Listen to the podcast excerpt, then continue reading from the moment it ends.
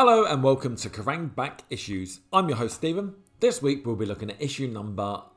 What number is it? five seventy-two. Kerrang used to put the number on the cover and now I have to either have it written down or flip on the inside. Ridiculous. Ridiculous new layout, Kerrang. Ridiculous. Yes, it's three weeks later and I'm still moaning about the layout. This week we're looking at issue number five seventy-two. November the eighteenth, nineteen ninety-five. one pound fifty every Wednesday. The cover stars for the issue of Kerrang that we're looking at this week are the Smashing Pumpkins, the band that fell to earth, Smashing Pumpkins, Corgan Space Cadets take on the world. Also, in this week's Kerrang, save six pounds on Aussie, Corn and Cubanate L Ps, Bon Jovi exclusive U K tour dates, Live, Iron Maiden, Skid Row and Life of Agony, four posters, Foo Fighters, Def Leppard, Honeycrack, Sepultura, White Zombie, Go Shopping for Human Bones, and Alice in Chains, Why Are These Men in Drag? When you're listening to this um, episode of the podcast, I won't be in the country. I will be sunning myself somewhere very hot because I absolutely deserve it. So what I've had to do is uh, this week when I'm recording, I've actually recorded three podcasts this week, which I'll be honest, it's been a bit of a chore. I do love doing this podcast. I do. When it's on a weekly cadence, um, it's it's great. I, I do really enjoy it. But doing three in a week, my God, it's, it's a bit much. But you know what?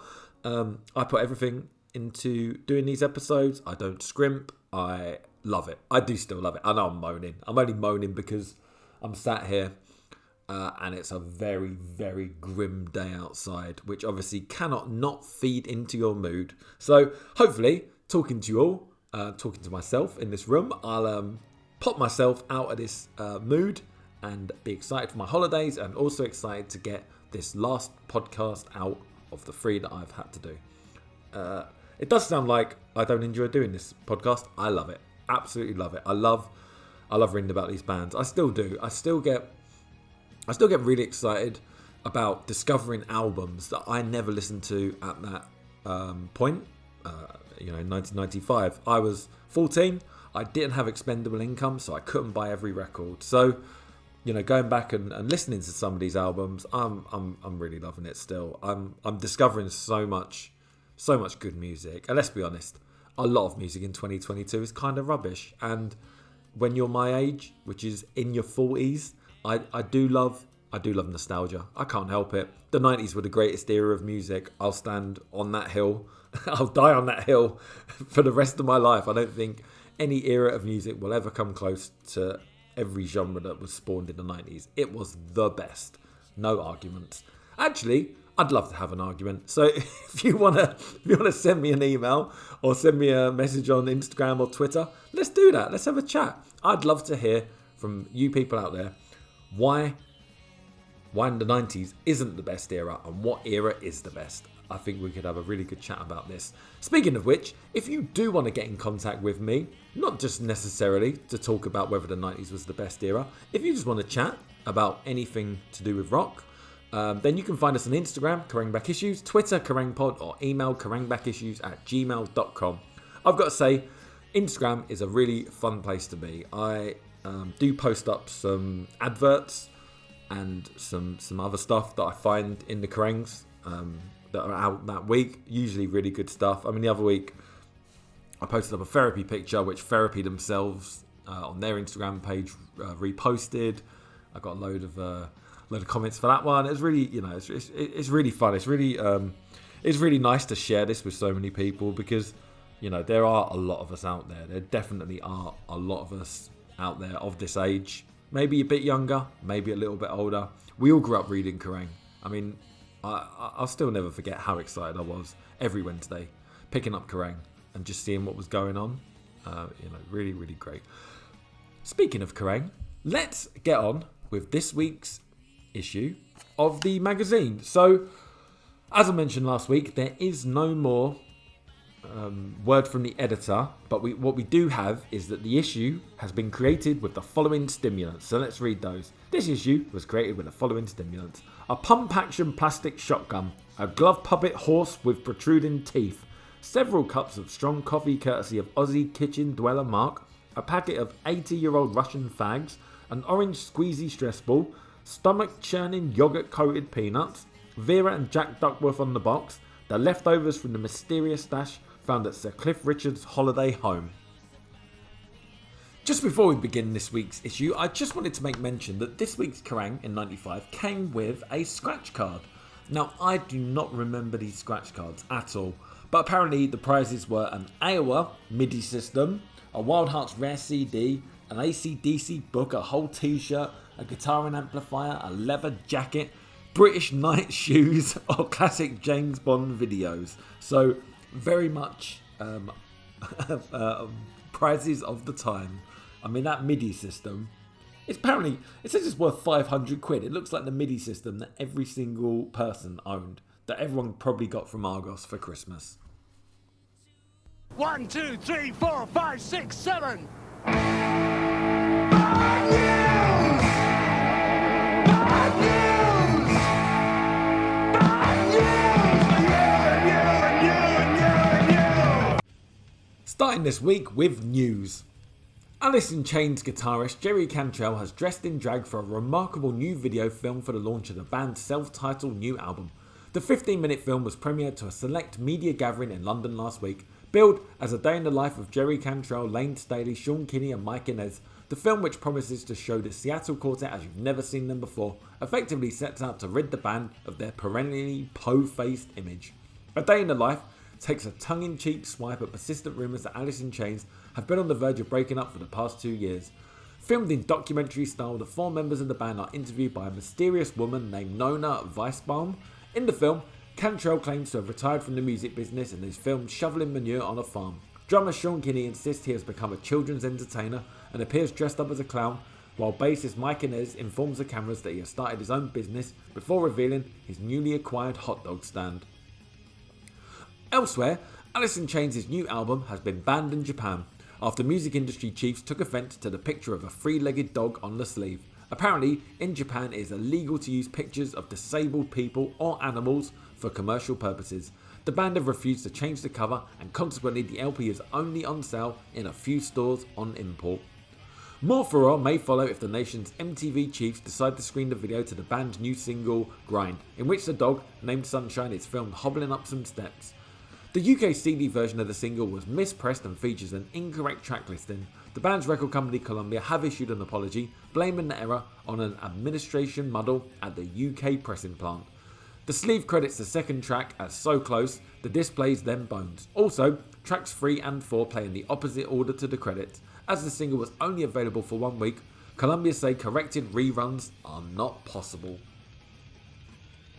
The Wildhearts have urged their fans not to buy the version of the Fishing for Lucky's mini album, which is being re-released by East West on November twentieth. Ginger told the crowd at their London Brixton Academy show on November third, "We've got a new record coming out and it's fucking shit. Don't buy it. You already own it. It's got three shitty extra tracks on it, which we don't endorse in any way." He then led the audience in a chant of "Fuck East West." Ginger used the same speech every day on the band's recent U K tour. The new version of Fishing for Luckies adds three previously unavailable tracks to the original six-track running order. These are Underkill, the fourth B-side the Wildhearts recorded with guitarist Mark Heads for the Justin Lust single, Saddened, a minute-and-a-half orchestral piece, and the demo version of I Wanna Go Where the People Go. The Wildhearts claim that they wanted to record some brand new material specifically for the release, but they were not allowed to do so by East West. The band's highly troubled relationship with their record label is apparently set to come to a head within the next few weeks. The Wildhearts are still maintaining that they will split up if they're unable to get out of their contract with East West. An official announcement is expected in the near future. Faith No More put an end to all the speculation about their future when they played a special Halloween show in New York. The band, who cancelled their planned U K tour earlier in the year and have since been dogged by rumours that they were set to split, headlined local New York radio station Q one oh four point three's Monster Masquerade at Irving Plaza. The bill also featured Monster Magnet and Hum. According to onlookers, Faith No More delivered a sharp and focused set to an audience clad in fancy dress. The band have since returned to San Francisco to continue work on their new studio album. Frontman Mike Patton's side band Mister Bungle have just released their second album, Disco Volante. In the U S, it will appear in the U K through Slash London on January the fifteenth. Offspring will re-release their self-titled first album through frontman Dexter Holland's Nitro Records label on November twenty-first. The album has been deleted for several years, but the band were besieged by fans asking them to sign poor quality bootlegs of it on their last tour. This has prompted them to make the official version, which was produced by Tom Wilson, who has worked with the band ever since available. Offspring was originally released on vinyl only in nineteen eighty-nine. It sold a mere three thousand copies, which have now become collector's items. The band are set to begin work on their follow-up to the six million selling smash in the new year. It's scheduled for a spring nineteen ninety-six release. Bon Jovi, Green Day, Offspring, Therapy, Dog Eat Dog, Alanis Morissette and Weezer have all been nominated for awards at this year's European M T V Awards, which will take place in Paris on November twenty-third. Bon Jovi, Green Day, Offspring and Therapy will compete for the Best Rock Band category with Oasis. Bon Jovi have also been nominated for Best Group and Best Live Act. Fittingly, the New Jersey Superstars will be performing at the event. Offspring have also been nominated in the Best Song category for Self-Esteem. Dog Eat Dog, Weezer, Alanis Morissette and German rap metalers H-Blocks have been nominated in the Breakthrough Artist category. The nominations for the awards are compiled by seven hundred key figures from the European music industry, then reduced to five per category by M T V Europe's audience. Comments Dog Eat Dog bassist Dave Nearbor, I have a feeling we're going to win. You can vote for the favourite band yourself via phone on oh nine nine oh two hundred five eight oh, fax on oh one seven one four eight two six nine eight four, or by post at M T V Europe, P O Box one three eight four, London N W one, eight U H, U K. Slayer have run into trouble with British censors over their first ever home movie, Live Intrusion, in the same week that they have parted company with drummer Paul Bostaph. The video was initially scheduled for release on Halloween, but the opening scene, which shows a fan cutting the band's logo into his arm, has led to problems in it obtaining the expected fifteen certificate.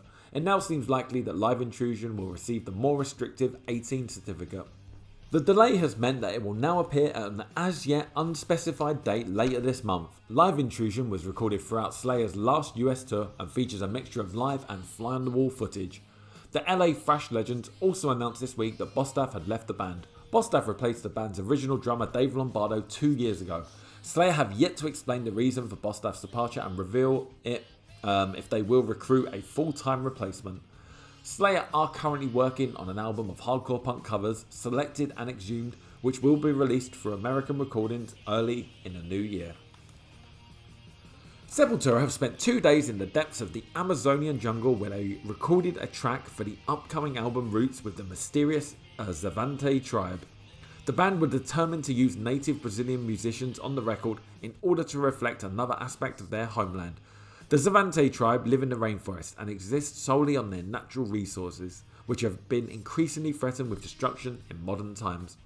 Sepultura flew into the heart of the jungle, which is regarded as one of the most savage and untamed parts of the world, two weeks ago, accompanied by a translator, recording the track a day later before flying straight back to Sao Paulo. Shelter singer Ray Capo has attacked bands who promote the sex, drugs and rock and roll lifestyle in their lyrics. Bands get fans who reflect what they write about in their lyrics, he insists. If all you concern yourself with is having a good time, then you'll attract people with that attitude. But that sort of cock rock thing really is just the blind leading the blind. Capo maintains that Shelter, who all follow the Krishna religion, set a more positive example. We rarely encounter any of that sex and drugs thing. The fans who come backstage just want to hug us and thank us for the message of hope we give them. The most difficult thing we face on the road is the boredom. But we get through that by chanting, praying and holding religious classes. I also get out my portable stove and cook a f- stew using vegetables and rice for everyone. Shelter released a new single, Here We Go, on November twentieth. Ozzy Osbourne was asked to repay the ten pounds he'd allegedly borrowed from a school friend decades ago on Channel four's The Big Breakfast Show last week. Ozzy appeared on the show with his wife Sharon, his three children and his dog Baldrick on November seventh. Whilst on air, he received the facts from a man who said he knew his boyhood friend Tiny Hudson. The facts stated that Hudson was still waiting for Ozzy to return the ten quid he claimed he'd lent him whilst the pair were at school. The producers of The Big Breakfast have since passed on Hudson's phone number to Osbourne, although it's not known as yet whether he's actually had to return any money. Whilst he was on air, Ozzy also asked the show's two glove puppets, uh, Zig and Zag, to audition for his band, revealed that there was now no chance of a reunion of the original Black Sabbath lineup, and tried and failed to make Baldrick with a fluffy toy called Fifi.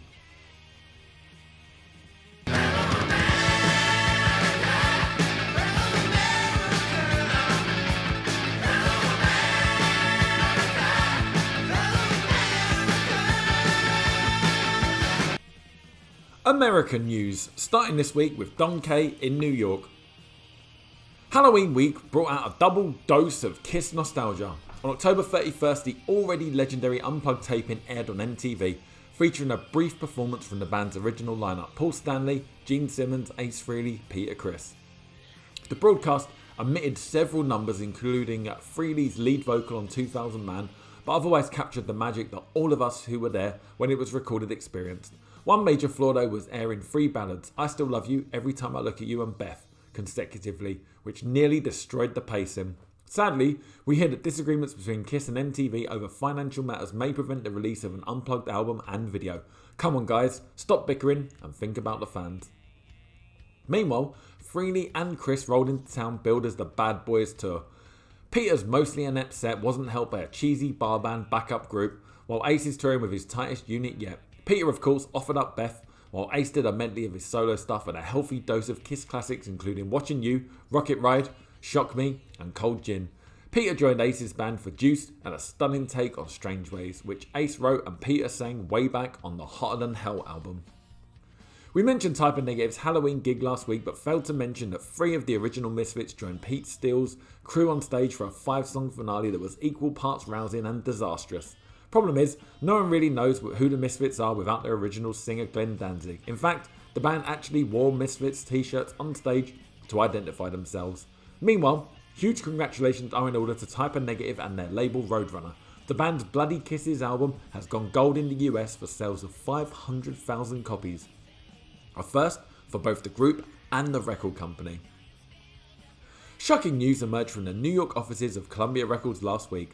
The label have refused to release the new Carcass album in the U S. This marks the final separation between Columbia and the U K's noted indie label Earache, who signed a distribution deal with a major a couple of years back and watched it wither away as one Earache release after another failed to match Columbia's commercial expectations. However, encouraging sales of Carcass's last album Heartwork seemed to boost their standing as the one Earache act that Columbia would still back. In fact, the band was signed direct to the major label as a result. Now, the all traces of the company's support have vanished. Next up we have Lisa Johnson in L A. Pearl Jam picked Eddie Vedder's old hometown, San Diego, California as the final date on their itinerary of makeup dates from last summer's cancelled tour. This time around the Ramones, Eddie and guitarist Mike McCready, our huge fans, were supporting. Pearl Jam's San Diego rain brought down the house for two sold out shows on the Sports Arena, with the second show being broadcast over local radio station ninety-one X.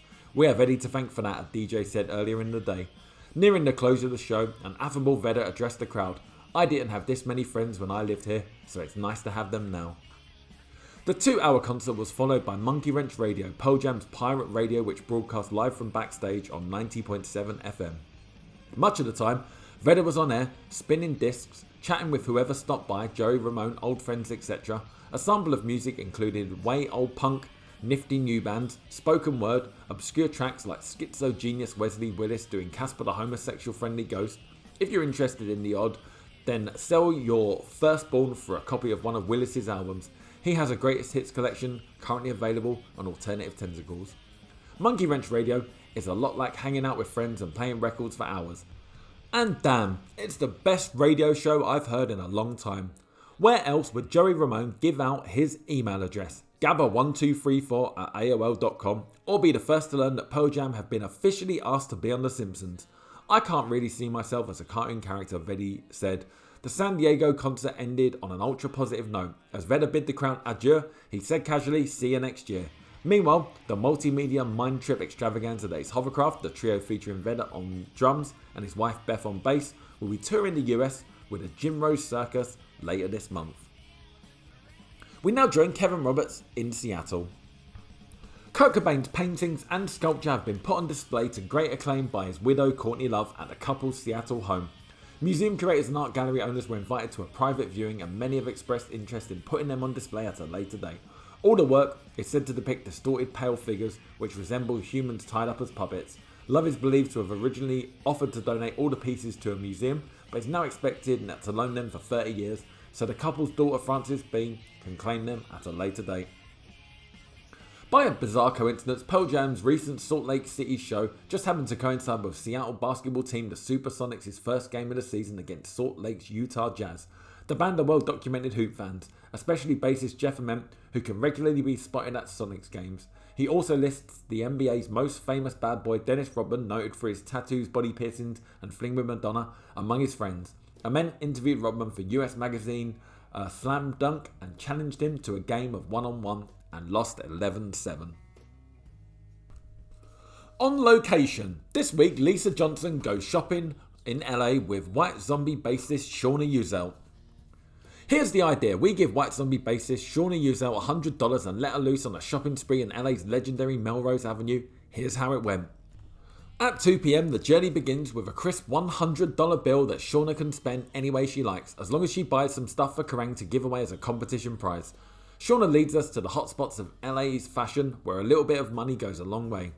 First stop is Jet Rag, and its ultra-fabulous thrifty cheapo clothes. Shauna scores with five items, four shirts and some devil horns, which clock in at twenty-eight dollars and seventy-five cents. These are mainly presents for other people. The horns, though, at six bucks, are for Shauna. The most money I've ever spent on horns, she notes, but they're shiny. We skip La Brea Circus, where you can buy cheap imported olives for martinis, but it's usually a must-do on any budget. Another twenty-five cents goes on a parking meter, then Shauna blows two dollars and fourteen cents for two Cokes at a Mexican restaurant. Where now, Shauna? We're going to click click bang inside the black market on Melrose. This is where Shauna picks out a bunch of prizes for Kerrang. Shauna buys herself a powder blue suede jacket. How long have you had your eye on that jacket? About five months. In the fiendish and very gothic necromant store, I want to get a human rib. Out of all my bones, I don't have any human bones yet. I'll start my human collection with a rib. Shauna finds herself enchanted by a mouse skeleton. She then finds a human rib with the identification mark sixty-six written on it. Why'd you like that one? It's only one short of being Satan. That's good enough for me. How much do you have left? I have seven dollars. Heading towards the next destination, Shauna starts to mention how cool the Elvis shirt she bought for Kerrang is and how much she likes it. Maybe I'll keep it. I don't think so, Shauna. We already did the photo. Soup Plant boasts an eclectic array of books, soaps, jewellery, knickknacks, candles, bath products, gift items, et cetera. three dollars and seventy-nine cents buys Shauna a candle and ten martini olive spears with mermaids. ten for a dollar, beam Shauna. You can't go wrong. Then she spots double rainbow ice cream. There's only three dollars and twenty-one cents left. We'll have to see if that gets us a couple of scoops. two dollars and ninety-five cents for a scoop of pumpkin and a cup of coffee. I came out with change left over. What's left? twenty-nine cents left. It's six p m, we're exhausted from shopping and it's time to go home. As Shauna gets out of the car, she realises she's become like seriously attached to the reader gift she's picked out. You know, I really want to keep that Elvis shirt, she says, as she disappears off into the night. No way, Shauna. No way. So I've already recorded this and committed it to tape, but I'm just going to go out on a limb here and apologise and say I'm sorry for including that in the podcast this week. What an absolute load of crap that article was. I will try better next time. I will try and forward read everything I put in. I can't do that every time because obviously I just don't have enough time, especially this week when I'm doing three podcasts. So sorry about that, and sorry including on location, because that was an absolute load of crap. And if you enjoyed it, hooray for you. Well done. Uh, let's move on to lives. Beavis, you've never been to a concert in your life. Shut up! Lives, and the first concert reviewed this week is Skid Row, supported by Send No Flowers at the Apollo Manchester on Tuesday, October the thirty-first. Reviewed by Paul Travers, this one gets a four out of five. On first hearing, Send No Flowers seem to rest somewhere between Stone Temple Pilots and Soundgarden. They've a muscular and flexible sound and some good songs, but precious little charisma or stage presence with which to back them up. Fine on record, but live, they're neither exciting or sexy. One thing you could never accuse Skid Row of is a deficit of stage presence. They sprint on and before you know it, they've powered halfway through Subhuman Race. Sebastian Bach throwing himself about like a mutant stick insect in very short shorts. Piece of Me follows, and they attack it with such conviction that it's easy to overlook the preposterous posturings and lyrics of the first L P. Live, Skid Row are all about energy, and the new material translates a lot better to this medium. They might have largely forsaken the Godzilla-sized choruses of before, but the sheer momentum and aggression of tracks like Beat Yourself Blind more than make up for it. Rachel Bolan, looking like Mike Patton from Where We're Standing, takes the mic for a ragged blast through the Ramones' Psychotherapy, then for some reason gives us a solo rendition of Kiss's God of Thunder on bass. Eventually, he's rejoined by the rest of the band, and as the opening calls to eighteen and Life are picked out, the audience cheers are deafening. Some dodgy lead playing can't detract from the simplistic power of the song, and it also becomes particularly apparent just how far Bach has come as a vocalist. He's always been the consummate frontman and performer, but now the range and strength of his vocals are just as impressive. You won't see many performers enjoying themselves more on stage, and it's a long time since we've heard anyone say "Hello Manchester" in that rock star way, or tell us that we're louder than the crowd at fucking Wembley. It's cringeworthy at times, but it's a mutual love fest. Seb loves the crowd and the crowd love him. It's also refreshing. Skid Row haven't bowed to trends and may be considered unfashionable, but Subhuman Race debuted at number eight in the U K charts, and the Apollo is full of people whose only concern is to have a good time. Why should they need an alternative to that? Next up we have Life of Agony, supported by Above All, at the Highbury Garage London on Sunday, October twenty-ninth.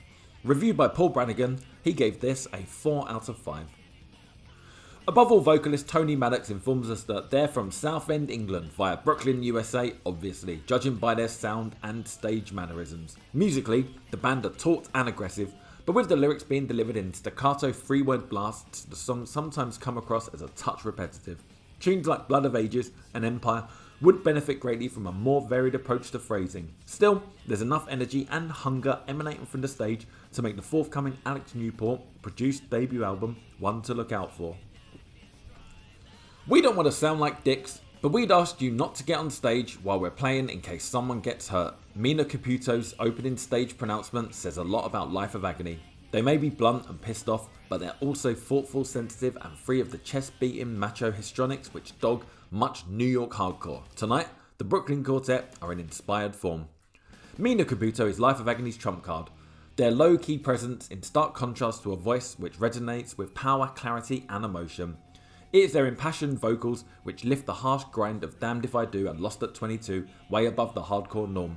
On new album Ugly, they're the patron saint of the maladjusted and misunderstood, a confused outsider struggling for self-belief as door after door slams in their face. It's a compelling exorcism of personal demons. There's a cool, rolling groove to Life of Agony's songs. Fluid, undulating rhythms overlaid with the crisp biting tones of Joey Z's guitar.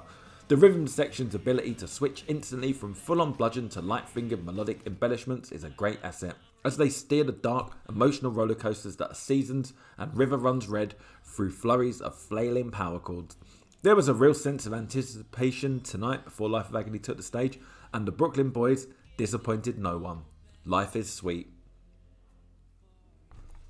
Next we have Iron Maiden, supported by My Dying Bride, at the Civic Hall, Wolverhampton on Saturday, November the fourth. Reviewed by Steve Beebe, this one gets a four out of five. You could take Iron Maiden to the credibility court and throw the book at them, but to what end? Iron Maiden are a British institution, and rightly so. Tonight it's their first U K gig for two years and also their homeland debut with new singer Blaze Bayley. It's a milestone performance. The X Factor album, their uneasy rebirth, may have prompted some premature epitaphs. The apocalyptic aggression and theatricality of their live set is as convincing as ever. Demonic Tamworth Terrier Bailey may well have won heavy metal's lottery jackpot, but only the greedy could say that he hasn't deserved it. Tonight he is under the most incredible pressure any frontman has ever faced. Tonight Blaze Bayley absolutely must deliver. A nervous ball of crackling static, Bailey appears before his bandmates, arms waving, head thrusting back and forth before a single note is struck. Man on the Edge is the opener, a frenzied cacophony as Bailey thrashes and stomps, all traditional Maiden traits slot into gear with a pleasing familiarity. You've got Janet Gears scaling the speaker stacks, Dave Murray and Steve Harris with feet on monitors, instruments tipped towards the audience, heads bobbing in unison, and there's Nico McBrain, who is still a malicious beat machine and still has a very peculiar nose. Heaven Can Wait is an old friend. Gears astonishingly shaking hands with a fan in the middle of his guitar solo. Fear of the Dark is another cause for audience hysteria. When Gears and Murray power in after the hushed intro, there is a scene straight from nineteen eighty-five as a few thousand denim-clad arms punch the air and air guitars lurch in fraternity. Seven new songs, however, is clearly too many. The Afterlife and Sign of the Cross take on fresh inspiration in the live arena, but others like Fortunes of War and the Coppola Conrad-inspired Heart of Darkness remain just as ponderous as they are on record. It's the band's commitment to their performance and Bailey's determination that see them through. There's no Running Free or Run to the Hills, but the phenomenal triple encore of Number of the Beast, Hallowed Be Thy Name and The Troubadour seal a classy, adrenalized victory for Maiden's latest attack. Earlier, Bradford Doombringer's My Dying Bride played a short but politely received set. Their doomy music is cleverly orchestrated and occasionally intense, but they are still an unknown quantity this side of the channel.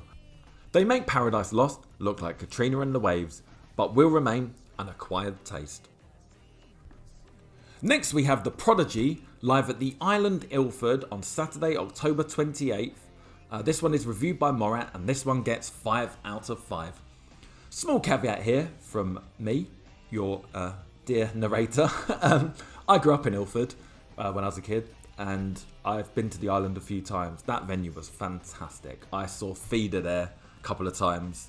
Um, before they were big, actually. I think it was around the time either Polythene was just about to be released or it had been released, and I met them all and they were lovely, actually, um, including John, the, the drummer who sadly passed away a few years later. I was also on the video for Film Star by Suede, because I remember, God, I must have been about fifteen or sixteen, and my dad was listening to Radio one, and they said, if anyone is in the Ilford area, get down to the island this afternoon because Suede are filming a video and they need a big crowd.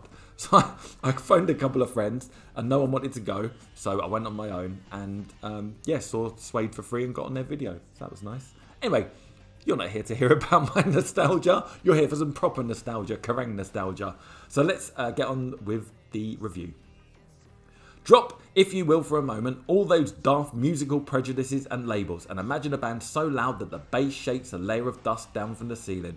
Imagine if this band had guitar riffs you could beat your granny to death with and they could get absolutely everyone in the audience dancing like their boots are on fire. Believe it or not, you are imagining The Prodigy.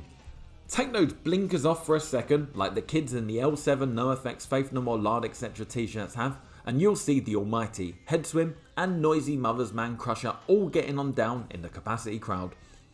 There are moments tonight when The Prodigy could scare Satan. Dancers Leroy and Keith are clearly possessed by something they'd give even old Nick the Willies. And just try looking uh, frontman Maxim Reality in the face during the mighty Voodoo People. The only disappointment this evening is not that there are some tracks with no guitar, guitarist Jim is being let loose more and more on new material, but that they didn't play Out of Space. And even worse, that this gig couldn't just keep going forever. A few years back, there was debate as to whether Kerrang should write about grunge or not. We did, and the world didn't blow up. The Prodigy won't blow the world up either, but they'll definitely blow your mind. Bet you didn't even know they had a guitarist. Next up, in Kerrang's weekly mention of Bon Jovi, we have Bon Jovi, supported by Ansia, live at Palacio de los Deportes, Mexico City on Saturday, October twenty-first and Sunday, October twenty-second. Reviewed by Jason Arnott, this one gets five out of five.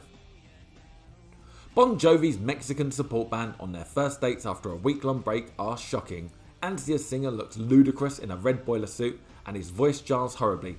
The drummer sounds like he's building a shed. There is no point in patronising them. From the very second Bon Jovi stroll onto the stage, twenty thousand people are completely wrapped. Fuck, this show is a month's wages down the chute. Let's make the most of it. People want to savour every last note. At least half of them have cigarette lighters too, making for a spectacular canopy of fake stars. Arena heaven is effortlessly achieved, hanging video screen and all. Never mind the fact that bassist Hugh MacDonald looks misplaced and practically has session player tattooed on his forehead. Sunday is the stronger of the two nights, and strangely it's a night when John Bon Jovi is unwell. He's been throwing up for the last couple of hours, yet as soon as the band clunk into the cover of Neil Young's Rockin' in the Free World, he's the Duracell bunny incarnate. On Saturday they played the Beatles' Helter Skelter as the opener, but Free World is much more effective and up-tempo. The first half of both nights' set is a formidable pack of Jovi's greats. The unusually angry new song Hey God, Living on a Prayer, So Early, You Give Love a Bad Name, Keep the Faith and These Days are all great songs showing the band at their peak. All downhill from there. On the Saturday maybe, because Bon Jovi do lose some momentum, succumbing to over-lengthy version of songs like I'll Sleep When I'm Dead and generally screwing around for their own pleasure. It should, however, be pointed out that no one else appears to be complaining. On the second night though, Bon Jovi's steam, any excess, is trimmed and the set uh, is a spotless corker. Perhaps with John ill and their backs against the wall, the rest of the band play harder to compensate, or perhaps it takes one night to regain their excellence after a break. Whatever, everyone from the crowd to the band to the Stoke competition winners and the special stage sides, bars, loved them to death. Saturday concludes with This Ain't a Love Song, John singing the chorus in Spanish to the crowd's frenzied delight.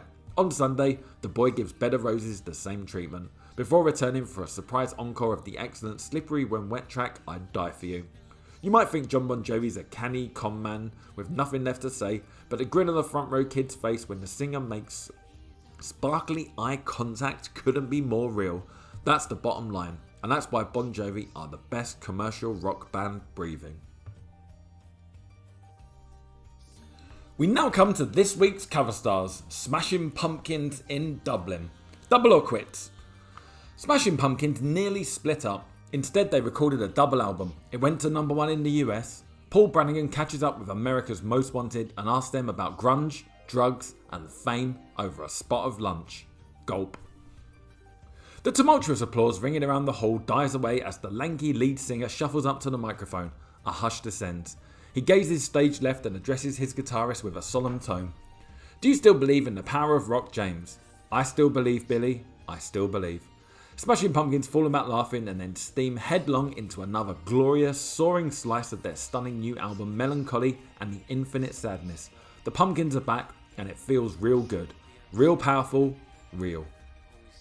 You remember the Pumpkins, don't you? They strode out of Chicago in nineteen ninety-one, led by Billy Corgan and armed with a debut L P, Gish. It was crammed full of driving Sabbath riffs, gorgeous psychedelic dreamscapes and bruised beauty.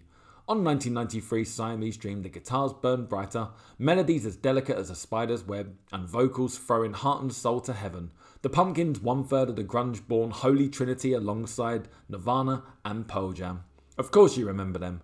What other band would have the audacity to release a twenty-eight track double album while the rest of the world is sharing a punk rock glue bag? Everyone keeps telling us how pretentious this album is without even hearing it, Billy laughs wryly. Yet doing a double album is the most suicidal thing we could do at this point. We're certainly not sucking anybody's dick. We've earned the right to do whatever the fuck we want. Right now, all the Pumpkins want to do is to have lunch. We're in Dublin's Shelbourne Hotel and the band are in good spirits. Once orders have been placed for leek soup and vegetarian pasta dishes, we get down to business. The business of discussing how this double set has reached number one in the U S and number four in the U K album charts. Although the band insists on being interviewed together, guitarist James Iyer, bassist Darcy and drummer Jimmy Chamberlain seem content to let their articulate frontman do most of the talking. This album has come pretty close to being the definitive Smashing Pumpkins album, Billy begins. Maybe we were a better rock band in nineteen ninety-one and a better psychedelic band in nineteen ninety-three, but overall, this is the best we can be as the Smashing Pumpkins as people know it. And the best the Pumpkins can be is pretty fucking awesome.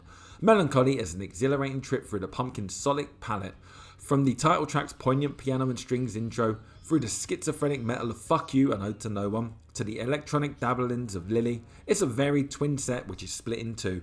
One of the albums is dubbed Dawn to Dusk, the second Twilight to Starlight. The original idea was to make the album like a soundtrack of a day and a night, Billy comments with a smile, but I kinda went away from that a bit. Obviously you don't go through twenty-eight different emotions in one day. It's about life in a general sense. We felt we hadn't achieved certain things on Siamese Dream because of the situation at the time, so we tried to take up some of the threads that hadn't been explored fully. The situation, as Billy refers to it, almost saw the Pumpkins split up during the recording of Siamese Dream. Billy thought the other three didn't give a shit about the band anymore.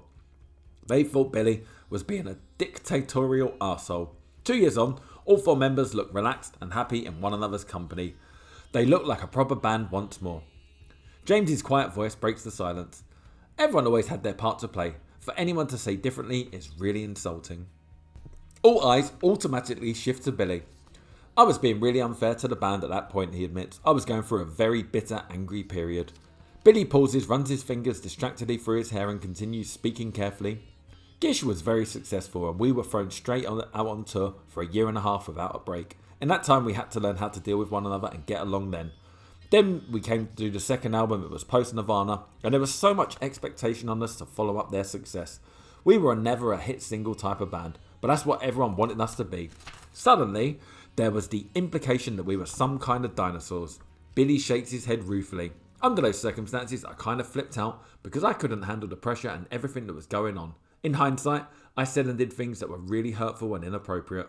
The room falls silent again. But that's history now, states Jimmy. The Pumpkins in general, and Billy in particular, come across as very open and honest, but ask them to go into detail about their new record and you run into a brick wall. People can work it out for themselves. Once you explain songs, you get asked about that explanation five hundred times, snaps Billy. Would you care to offer some insight into lyrics such as Love is Suicide Bodies, God is Empty Just Like Me Zero, or Despite All My Rage, I'm Still Just a Rat in a Cage, Bullet with Butterfly Wings? Could we get some more bread please? That's a no then. Billy smiles angelically. That's a no. Do you think you've been too honest in interviews in the past? Billy nods enthusiastically. Definitely, and all it's ever done is hurt us. We are constantly portrayed as this dysfunctional band, yet most bands operate in similar ways. I've grown out of being a dick, but I know plenty of stories about Kurt being a dick or Eddie being a dick. They just were smart enough not to let journalists know. We've paid for our naivety, but we've come out the other side. So now the Pumpkins are guarded about certain things. They won't discuss Kurt's suicide or the subsequent behaviour of Courtney Love, or their own past. Billy's troubled upbringing is right off limits. What's sick is that my childhood was turned into a cartoon, he says bitterly. I won't demean my experiences by turning them into public fodder anymore. People think I created my past to sell records. But isn't that what people want from the rock stars in the nineties? Isn't this the decade for the fucked up and fragile? Billy snorts in disgust. It's more revolutionary to be yourself in a rock band than turn yourself into a fucking cartoon. The rockstar guidebooks have already been written. We absolutely refuse to play rockstar. We don't want to be anybody's heroes. But surely it's too late now. You already are a hero to millions. Of course, but I want those kids to know that the difference between them and us isn't that we're great. We're just fucking Midwestern kids who happen to have a good band. Melancholy and the Infinite Sadness has taken these Midwestern kids to the number one slot in the U S. Nirvana and Pearl Jam both struggle to maintain their punk cred while operating in pop's Premier League, but the Pumpkins never gave a toss about punk ethics. Billy always wanted the band to be bona fide rock legends. Now they are. If you're good, you deserve to have everything that comes with being good, Billy insists. Look at the bands that are out there now, he continues, becoming increasingly animated. Fucking crap like Bush and Radiohead. You can't tell us that we don't deserve to be more than that. Don't the Pumpkins feel huge pressure to live up to their own lofty standards? Not anymore, Billy replies confidently.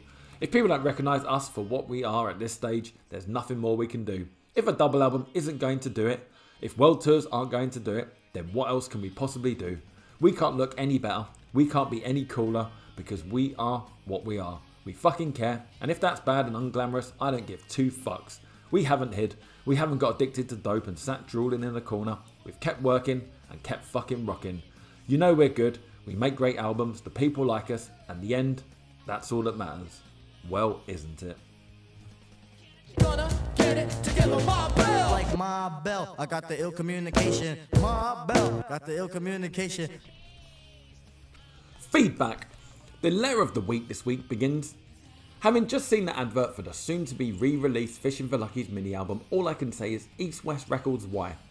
It is a good idea to re-release this album for all the fans who missed out the first time, but have you seen the track listing? Obviously the first six songs are all brilliant examples of the Wildhearts at their best, but the other three, why are they putting on a demo of a song which all self-respecting fans have already got, and two songs which are unreleased odds and ends? Surely you could ask the band for four or five new songs which would make the album worthwhile. It's not as if Ginger's run out of them. And what's happened to Lily's Garden being released as a single? East West, sort yourselves out before you piss one of the greatest bands this country has ever had up the wall. If the Cardiff show was anything to go by, this band should be stars. James Southard from Barry.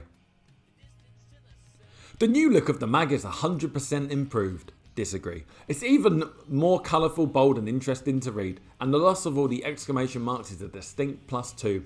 But I'm sorry to say that endless articles on Green Day, The Awful Offspring and Rancid just don't cut it. Also, what happened to the news on the mighty Poison Idea reformation that we were promised all those weeks back? And how about some pics of Poison Idea, Mighty Mighty Boss Tones and Gift?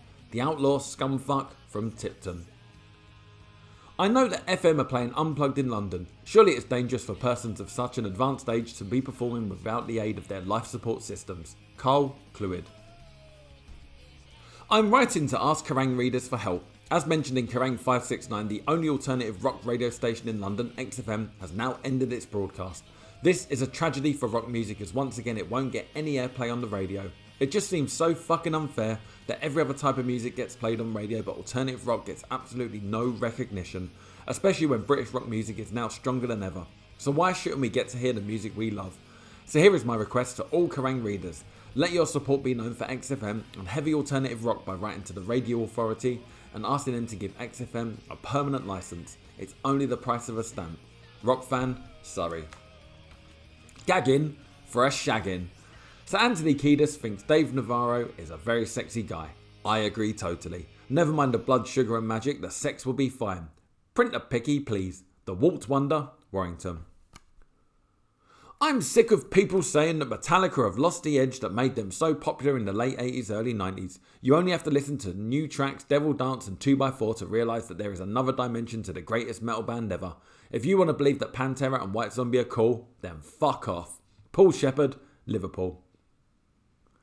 My boyfriend and I have just come back from Nottingham after seeing the Wildhearts at Rock City. The tickets came to eighteen pounds, the petrol came to twenty pounds. The hotel we stayed in was forty-five pounds and we spent about twenty pounds on food and drink. All I can say is that it was the best one hundred and three pounds we have ever spent.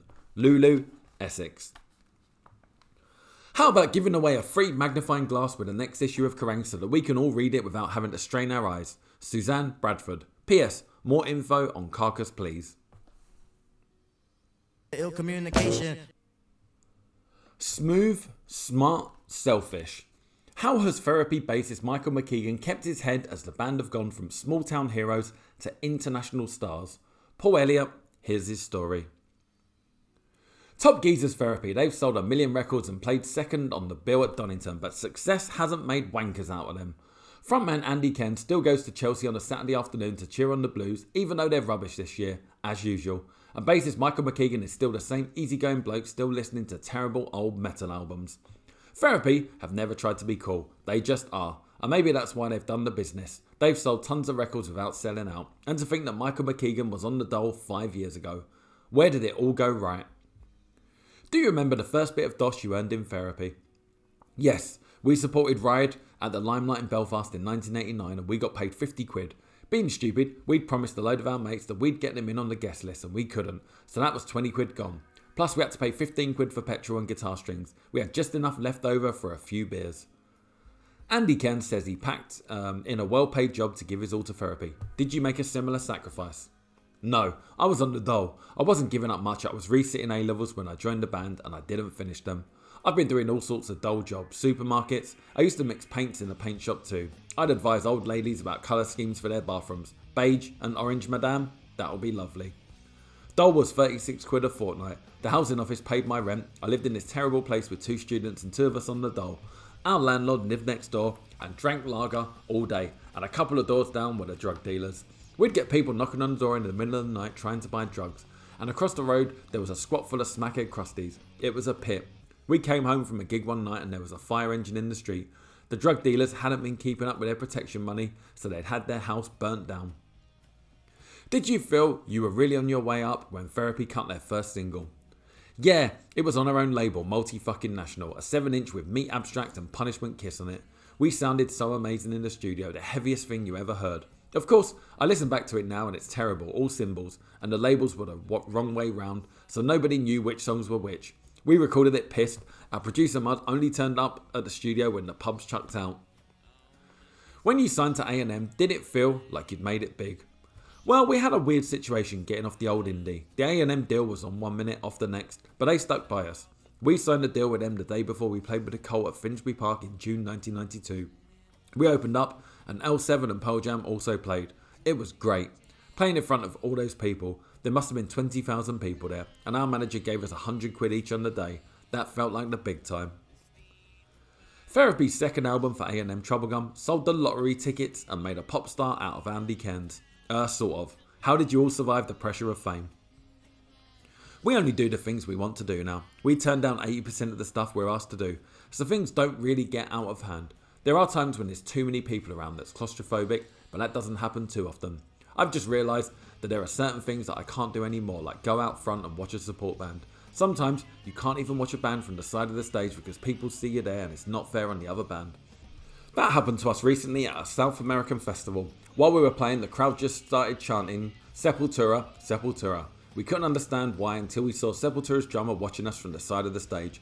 Obviously, it's not so bad for a band who support us. No one's going to start shouting Michael McKeegan, Michael McKeegan, and he gets people going, there's that bloke from Therapy. but that's because he's the singer. What did you buy with your first royalty check? My stereo, and I bought a six-string guitar, a flying V. Nope, it was shaped like a scorpion. Nope, actually, it's a nice black one, like Andy's. I've envied his guitar for some time. Are you cautious with money?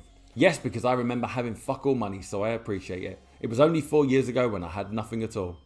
So what is the secret of Therapy's success, Michael? We're into what we're doing. We're very selfish. We please ourselves. We'd never go on stage and do a song we don't want to do. How many bands can say that?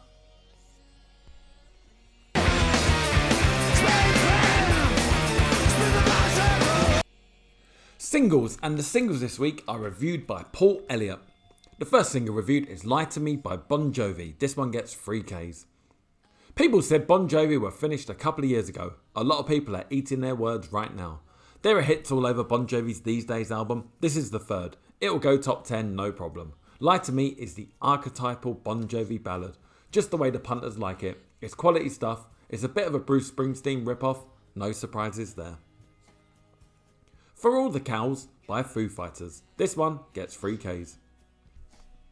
If Dave Grohl really wanted a hit, he'd be pushing Big Me as the new Foo Fighters single. Big Me is two minutes of pure pop. By comparison, For All the Cows is a bit of a dirge. It starts off sweetly enough, but when they rock out on this one, the Foo Fighters sound strangely sluggish. Probably the weakest track on the best album of nineteen ninety-five. Frontline Assembly with their single Circuitry. This gets three Ks. Superior industrial techno noise from the seminal Canadian duo. Precursors to Nine Inch Nails, Ministry et al. Includes a gorgeous ambient mix of Circuitry and a bit of interactive C D ROM action for clever bastards. Joyrider with their single Fabulé. This gets four Ks. Jesus, what a rush. Fabulé hits you like the Foo Fighters or Therapy's headiest stuff. Yes, Joyrider are that good. In fact, this eats the Foo Fighters' new single for breakfast. The single of the week this week is Invasion, What Really Turned You On by Pillbox. This gets four Ks.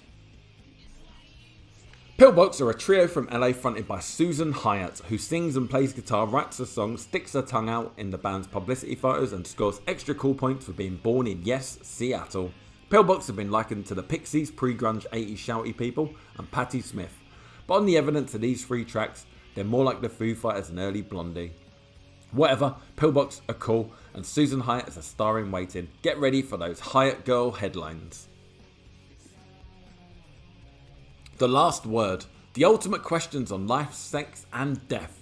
This week, Nick Holmes of Paradise Lost faces Sylvie Simmons.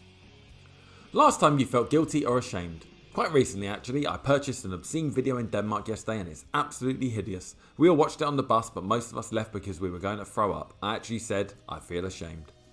Last album you bought. War of the Worlds. I didn't actually buy it, I swapped it for a load of old albums. I used to love it when I was a kid. I used to skive off school just so I could listen to it. But when I listen to it now, it's a bit naff. Naff, but brilliant. Last sexual fantasy. I don't think about things like that, I think about War of the Worlds. I guess my fantasies are just the usual ones most blokes have. I like dwarves covered in chocolate. Actually, at my age, I've fulfilled most of mine. Last time you smiled. I smile all the time. I don't know where I got this reputation for not smiling. I suppose it's just my cynical attitude, really. I'm not that serious, I'm just ironic. I like a laugh like everybody else. Last time you had a fight with a member of your band. We don't fight, ever. I've had a few near misses, just general shouting, but never any fisticuffs. Mostly it's disagreements about what music we'll have on the stereo, more than some other things you'd think would be really important. The last time I fought anyone was when I punched a guy in our local nightclub about a year ago. He was just invading my space and squaring up to me, so I just kind of smacked him. It was a really good punch, actually. I was very lucky. I'm a crap fighter, and I apologise later. If he had seen it coming, he probably would have killed me. Last time you got completely legless. Two nights ago in Germany. We had a day off, so we just went to a bar and got arseholed, and then went back to the bus and had lots of tins of skull, super strength, which was a really silly thing to do. I was terminally ill the next day.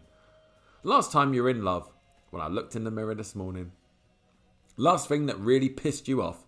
I found the bed I slept on last night highly irritating. It was like a prison bed, small and hard, but I can find something wrong with anything if I think about it for a few minutes. Last time you were skint. I say I'm skint all the time, but it's just an expression to get out of having to buy people drinks. I've never really bin skint. The last time I was genuinely broke was when I was about fourteen. I've always been pretty frugal. I've always saved money ever since I was a kid, and I've never really overspent. I never really had a proper job either. The band turned professional about a year after I got out of college. I did want to do washing up in a restaurant though. Horrible. Last person on earth you'd want as a friend. I can think of hundreds of people, but I don't want to get smacked. That fucking singer with Blur, I can't stand him. He's too cool for his own good, trying to be so anti-rock star that he just completely becomes one. I saw him at the Phoenix Festival. I suppose I could have said Axl Rose, but that goes without saying. Last time you phoned home. My mum and dad. I mean, I don't live with them, but I phone them about once every three weeks. Last person you fancied. You see good-looking people all the time. I don't want to be predictable and go with the pack and name all the usual supermodels. I was watching the nature program the other night with Danny Bear, who used to do the word, and I actually commented on how beautiful she is. She's a good percentage of what I would like in a perfect woman. Last time you played the last time.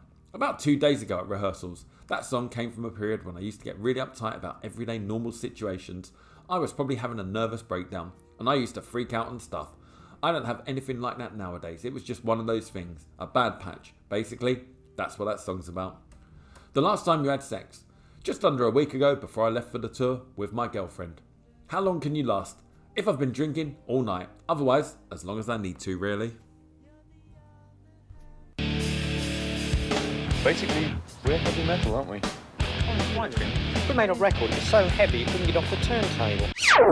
Albums, and the album of the week this week is Korn by Korn. Reviewed by Jason Arnott, this one gets four Ks. Awesome, killer, cool, and fucking amazing are just four of the expressions used by Machine Head man Rob Flynn to describe Korn. Months back, the man shouted their praises at anyone within ten miles. After a delay which will probably only add to the band's cult stature, the U K finally gets to hear the calls of Flynn's frantic fits. Basically, if you like Pantera, Rage Against the Machine, Prong and or Nine Inch Nails, then you've probably established common ground with Korn. Their intoxicatingly dark noise takes cues from all of these bands. It's a damaging combination from Pantera and Prong. These Californians take the odd riff and the general aggression. From Rage they appear to have learnt the art of great dynamics to suddenly take the pace down low, then bring it back up and detonate it in the listener's face. See The Blistering Faggot, where singer Jonathan Davis roars, "All my life, who am I?" His voice overflows with cracked, frustrated emotion, often lapsing into uncontrollable screams like a mental ward regular. And this is where the Trent Reznor comparison rears its head. You can almost see the veins throbbing on the man's forehead.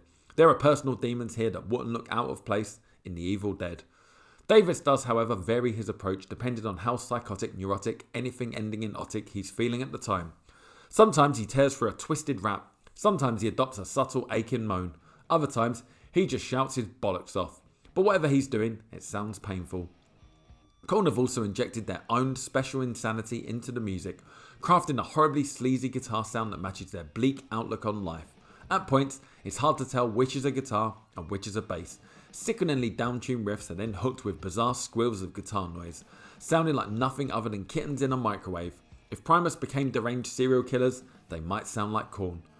Blind, the album's opener, will surely become Korn's equivalent of Rage Against the Machine's signature hit Killing in the Name, introducing us perfectly to the band's quirkily bruising ways. It's a textbook example of build and release rock. A light hi-hat rhythm gets rhythmically stabbed by a guitar scrape before exploding into one of the year's most bass-heavy riffs. Korn may occasionally waver below this high standard over the course of its sixty-five minutes, but then this is just the beginning. There are five new freaks on the block. The next album reviewed this week is Hardwired by Frontline Assembly. Reviewed by Liam Shiles, this gets three Ks. The world is being eaten by technology, apparently. Soon everyone will be a barcode, and all our central nervous systems will be connected by the internet. Those that resist will be considered Luddites and dangerous. With their synergy of crunching guitars and computer-generated soundscapes, Frontline Assembly are supplying the soundtrack to this consumption. Boys and girls with guitars and a song in their heads are relics of a redundant culture. At its best, industrial music can provide interesting foundations and superstructures upon and around which people like Stabbing Westward and the Connellan Crush can construct their songs. At its worst, it's soulless, humorless, pointless, electro-doodling from and for people who know everything about bytes, ROMs and interfaces and bugger all about rock and roll. Today, industrial music is at crisis point. Fetus is officially crap, and it's looking increasingly less likely that Reznor will ever write a song again. At least Kraftwerk had the decency to wring the odd tune out of the techno babble.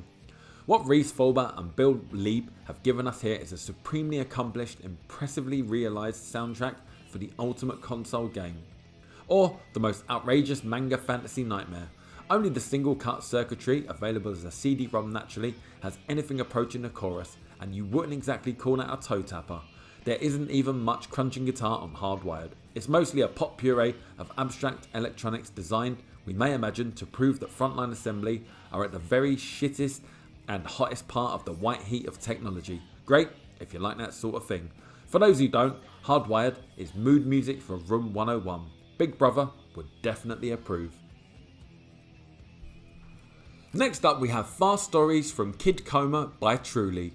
Reviewed by Claire Dowse, she gives this one five Ks. Imagine Monster Magnet's space trip blended with the bombast of Led Zeppelin riffed up by Soundgarden, sung by Jim Morrison, stuffed into Caius's pipe and smoked by everyone. You've imagined Fast Stories from Kid Coma, the colossal new L P from Seattle trio Truly. With Hiro Yamamoto, ex-Soundgarden bassist and former Screaming Trees drummer Mark Pickerel making up two thirds of the lineup, you know you're in for something special. But Truly's debut L P exceeds all expectations. For a full seventy-two minutes you're encased in a pumped up, tripped out, monstrously heavy album. As third track, If You Don't Let It Die, thunders towards its sweetly crafted chorus, you're already hooked. Truly effortlessly handle the epic and complex without descending into pretension. It's all held together by the torturous twists of Robert Roth's voice, as on Blue Light, his guitar unashamedly rich and retro and drenched in feedback. The L P climaxes with Hurricane Dance, an eight minute rush that sounds like a juggernaut about to run you down. Courtesy of Pickerel, whose playing throughout is exceptional and feels like a night in an opium den. Tumbling after is an embarrassment of riches, like the keyboard sway virtually and the heavyweight strangling. In the last twelve months, only Smashing Pumpkins have made a rock album that sounds so immense, but also unbelievably Capitol Records currently have no fully confirmed plans for the release of the Truly L P in the U K. What a fucking travesty.